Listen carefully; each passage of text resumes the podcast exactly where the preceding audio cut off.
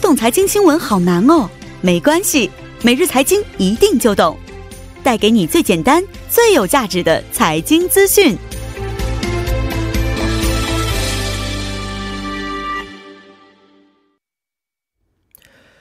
每日财经一听就懂，为您解读经济概念，分享热点经济资讯。那马上有请出我们的财经评论员董爱颖老师，你好。你好，主持人。嗯，你好。那今天给我们带来的关于财经方面的讯息是哪个方面的呢？呃，那么最近呢，有一篇这个《每日经济》哈报道了一篇文章哈，说现在在韩国这个共享住宿平台非常火热，而且这些经营者哈都是二三十岁的年轻人哈，嗯还有学生，所以他们通过这种这个共享平台来进行创业和投资。所以今天我们就来来这个一起聊一聊韩国的这个共享住宿的情况。是啊，呃，最近这几年这个共享经济发展的非常快速，没是错不是？那这些年轻人呢，也通过这个共享的住宿方式啊，呃，他们也开始创业了啊。但是这个盈利的模式是什么样的呢？就说一般看来有两种方式哈，那么嗯一种呢，就是说自己正在住的房子，哦然后分出一间一一个房间来，然后给这些这个来韩国的哈，来首尔的地区、地区的一些这个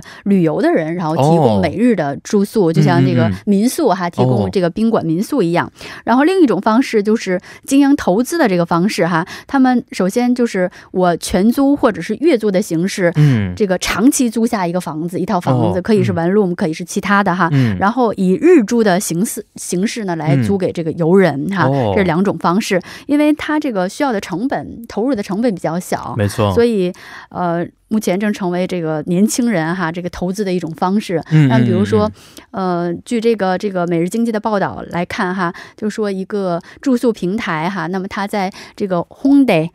梨大哈这些嗯就是外国游人比较比较常多的接地多的方地方嗯提供的这个住宿，然后一看这个经营者一般都是这个二三十岁的年轻嗯人，嗯嗯嗯然后有的甚至就是。宏大和嗯梨大的一些学生在经营，哦然后这些学生说呢，他只要就是出一些钱，把这个，比如说这个 wor worse 或者是 c h n s 嗯 e 把这个金出了就可以了，哦然后自己呢再赚一些日租，所以这个嗯嗯嗯其实盈利的这个空间是很大的。没错，我记得前几年呢有这么一种情况，就是说在这个寒暑假的时候啊，都会把自己的房间出租出去给游没客，错，这也是吧这就也是一种对，可这能就是是第一第一种方式，哦就是自己正在租的房子，然后在闲置的时候我把它出租，哦或者是我正在租的房子，我有两间房子，嗯然后我在住的时候，我可以把另外一间，哦然后再租给其他人，是嗯减轻了很多的负没担在里错边，是的没错。那刚才我也说过，这个共享经济啊是分很多种啊，所以这个共享住宿也是其中的之一，嗯对，是吧没错，对这个共享经济呢，这个韩文叫공유경경제，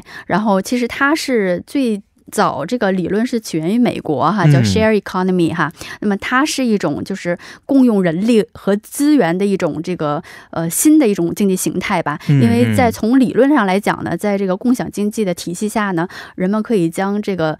自己所有的这个资源哈嗯有偿的去租给其他人，哦这样呢就使这个闲置的资源获得更有效的利用哈，嗯嗯嗯从而嗯嗯使这个整体的这个资源呢得到一个非常这个有效的一个这个利用哈。嗯嗯，那么它可以包括，就是说不同的个人或者组织对于商品和服务，呃，可以说是创造这个制造环节的，也可以是分配环节的，或者是嗯这个交易啊，这个消费都可以出现这个共享。嗯那么常见的形式，比如说这个我出行哈，汽车共享，嗯嗯嗯嗯然后拼车，嗯然后就包括这个呃这个共享单车哈，哦嗯，然后这个充电宝也可以共享，对吧？嗯嗯然后嗯嗯还有就是我们这个这个呃这个共享住宿哈，嗯嗯嗯嗯嗯，那么真的其是实种类很多，嗯、对，是的，其实这个术语呢，它最早是在这个七十年代，在七八年有两位这个美国大学教授提出的。哦，但是这个共享经济呢，却是在我们大概其实也就是最近几年，在一零年以后开是是始出是现突飞猛进的发展。没错，其实主要就是因为，因为它是主要是它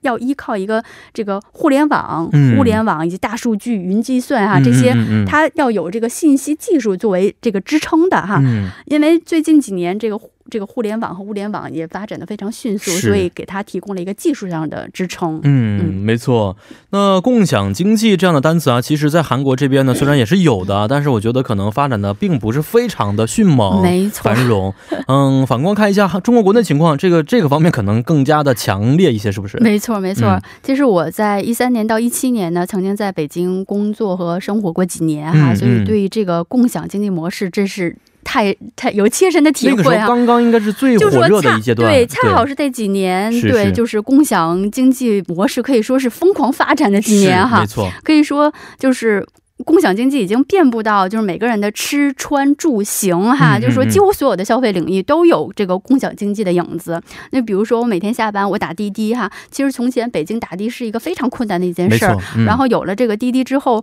这是非常非常方便，还有顺风车，因为不仅服务好嗯，而且价格低，最重要的是随叫随到没哈。错，然后如果想短程的出行的话，就有共享单车。是就那几年，可以在北京，就是基本上全是小黄车，是尤其是在地地铁站附近哈、嗯嗯一片一片的。然后穿的话呢，有共享衣橱，因为我当时是在这个中韩之间往返工作，嗯所以不能带很多的衣物哦到北京，所以就是我就试了这个共享衣橱，然后每个月你交一定的费用，哦就是每每每天就可以穿不同的衣服。啊是吗？嗯而且它就是快递也非常快，然后这个干洗的费用都是对方这个支付的，由平台支付的。嗯嗯嗯嗯，然后还有这个共享厨房，就是共享厨房，就是我们可以在点餐厅的餐，然后也可以点就是个人家的餐。比如说嗯哦我我自己，我可能就一个人，但是嗯我非常喜欢这个厨艺，嗯然后我可嗯能嗯做几盘菜，哦，对，然后你。点了之后，我可以给你送过去。 哦，是是，所以真的是方方面面都会有共享经济的影子在里边。没错，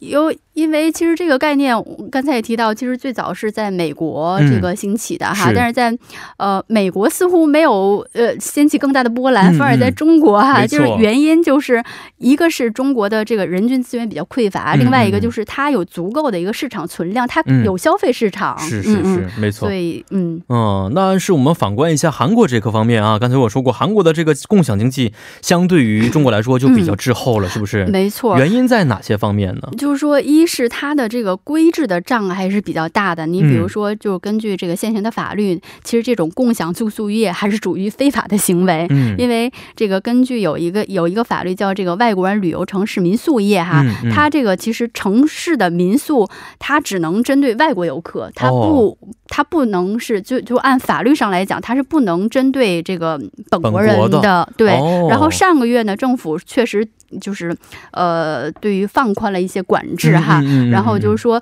呃，如果你是这个本人居住的地方，比如说嗯我租了一个地方，然后我可以把自己的另外一间房间嗯去、去租给，这是可以的、嗯嗯嗯但是也有限制，就是说每年你只能运营一百八十天。哦，然后，如果说你想，就是刚才的一种投资行为，我不住在这儿，我就嗯是单纯就是我长长租一个房间，然后再哦日日租给其他人，这样这样的行为也是是不不可可以的哦以对。然后第二个就是它的传统行业的一些阻力还是比较大的，比嗯如说我们都知道韩国有非常强强大的这个工会制度，没很错多就是吧？嗯嗯嗯嗯所以，像这个共享出行一出现的时候，一些嗯出租这没个错行业没的服错务是就是出现是这个游行，所嗯嗯以这个嗯力量也是非常大的。没错。嗯那呃，您怎么看待这个共享经济的发展情况呢？嗯，就是说，因为所有的经济形态呢，它最终都是由有效的配置资源为最终目的的，所以嗯这种这个共享经济，它可以使这个闲置闲置的资源呢获得更有效的利用。所以嗯从这个整体来看哈，或者从更长远来看，它其实是一个非常先进的一种经济形态，嗯，嗯所以它，也是一种发展趋势。嗯，嗯我从整体来看，不准不管是从全球来看哈，